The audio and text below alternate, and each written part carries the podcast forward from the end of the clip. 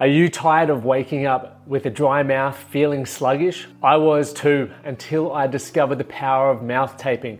I read a book called Breathe and it opened my eyes to how I could get a better sleep. So I started taping my mouth, and the results were astounding. Not only did I wake up feeling refreshed, but the data on my Whoop suggested I was getting more REM and more deep sleep, which led to me feeling better every morning. But I wanted a better solution, not just sticky tape, something that was effective and comfortable.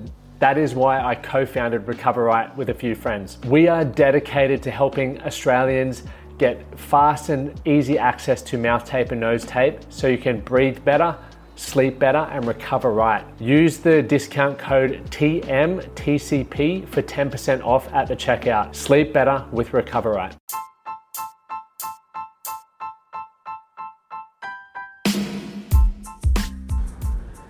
So, welcome back to the Man That Can podcast. Obviously, we're looking to inspire men all around the world to make a change and to be their best version of themselves through creating more self awareness or greater self awareness and gaining clarity around who they are as an individual. And we're doing this by sharing my own experiences, my personal experiences, and demons and battles, and how I overcame that, but also having some guest speakers on to share what they've gone through and uh, those experiences to help you know men all around the world see that you know, obviously their individual challenges you know their own, but men all around the world are going through similar things, and we can band together to help you know ultimately drive all of us to being our best version of ourselves. So on today's episode, get to talk about why changing your environment may be the best thing you ever did or ever do. Okay, because it was definitely one of the best things I ever did uh, while I was trying to create change. So enjoy the episode, guys. Once again, if you love these, please leave a review, share it with people who you feel need to hear it, and definitely send me any DMs through Instagram on topics you'd like to hear talk about or recommend some people that you think would be great for the show. Thanks, guys.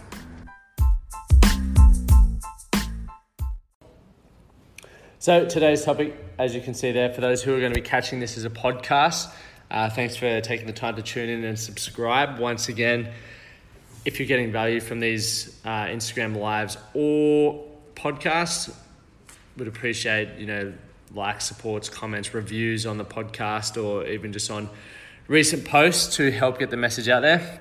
But today we're going to be talking about why changing your environment may be the best possible thing you can do, and it's relevant. So this morning I had a, a coaching call or a consult coaching call with a, a client uh, from Roma. Roma is probably five hours west from where I am here in Brisbane. It's a country town.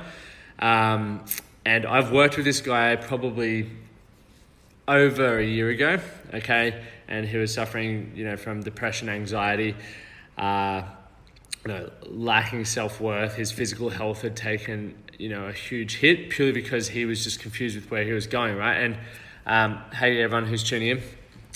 Uh, and you know, we got him back on track. We got him in a really good mindset.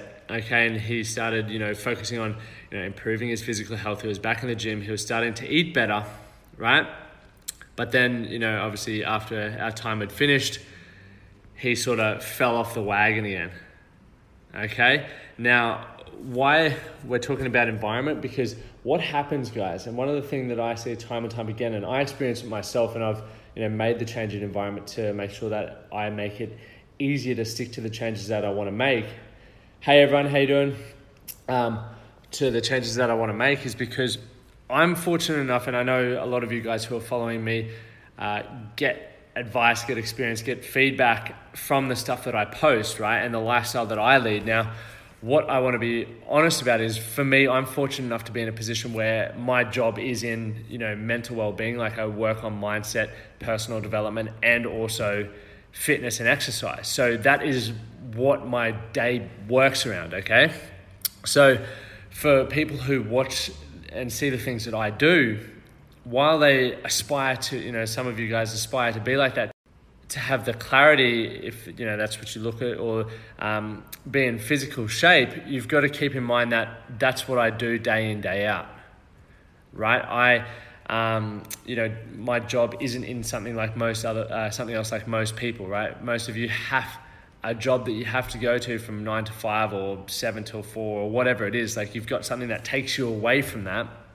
And you know, fortunately or unfortunately, a lot of people are doing things that they don't necessarily want to be doing. It's almost like a necessary evil to pay bills or to get them to where they want to go, right? So I understand that, and I think you guys need to be uh, a bit more supportive to yourself, on yourself, or less harsh on yourself, because that's just where you're at right now. Now, ultimately, you can start being proactive to change that, but also there's small things that you can do, and it's really. Hey, Adrian, doing? Really trying to work out what that is for you. Right, so the guy I was talking to this morning from Roma, he, you know, works out on the rigs. So I think his roster was ten and four.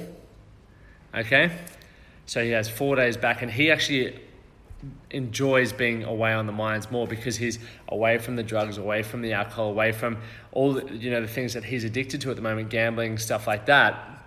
Okay, so actually being at work is a good thing for him at the moment. It's a good environment. But when he comes back home, he falls back in that rut. He's, you know, sort of alone with his own thoughts and he has nothing to distract him. So he use, uses addiction, you know, whether it's gambling, drugs, alcohol, to sort of take his mind off the, the things that really he needs to work through.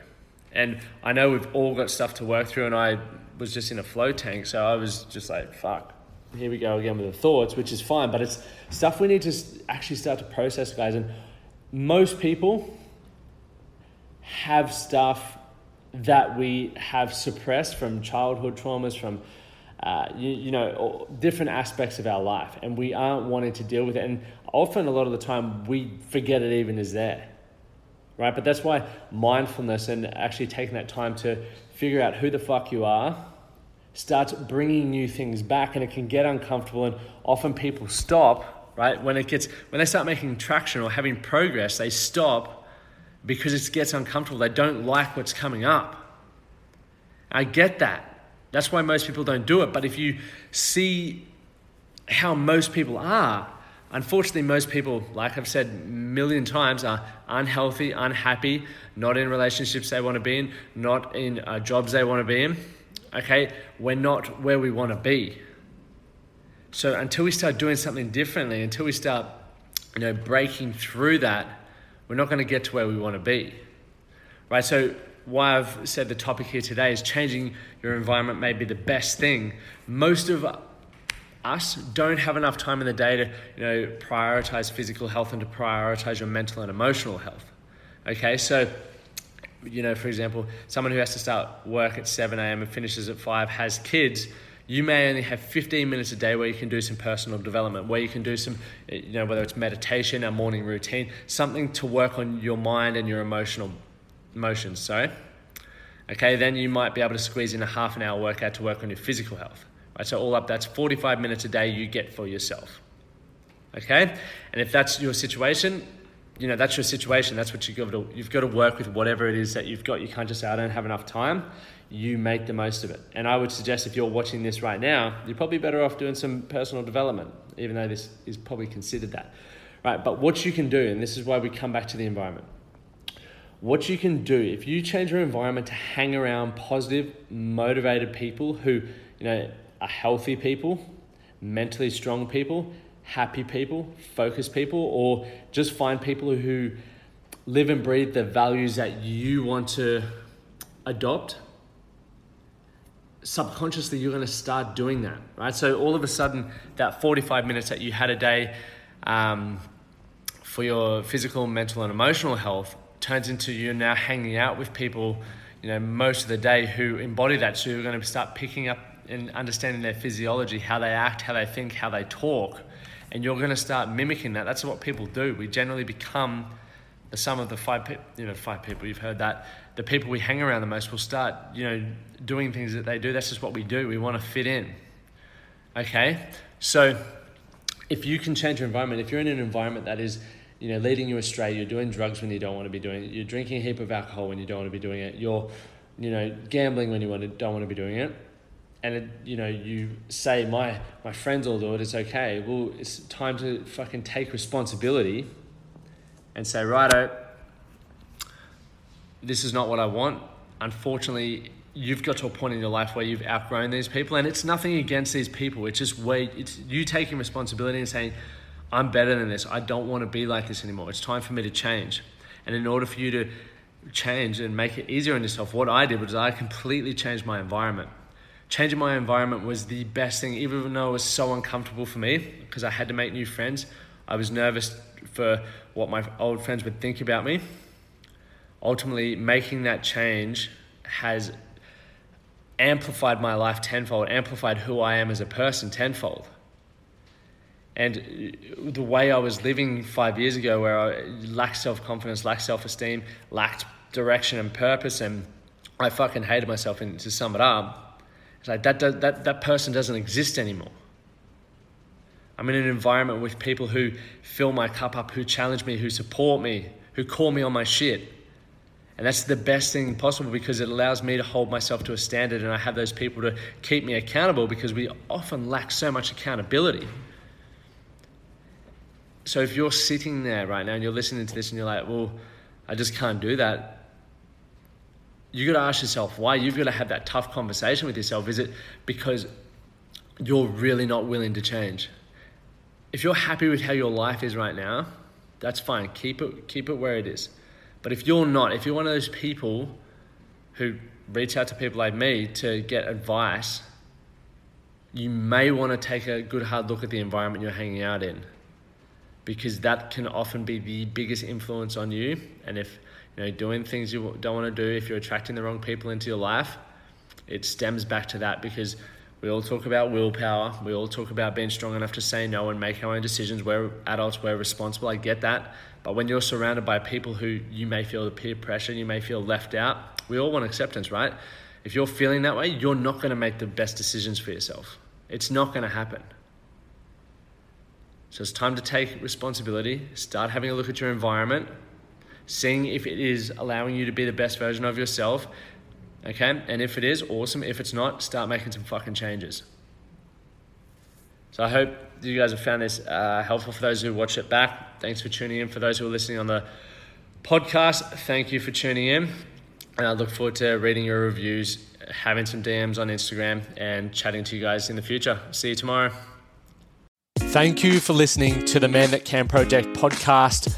My name is Lachie Stuart, and I hope you enjoyed this episode and found it helpful. If you did, please take a moment to rate and review the Man That Can project on your favorite podcast platform.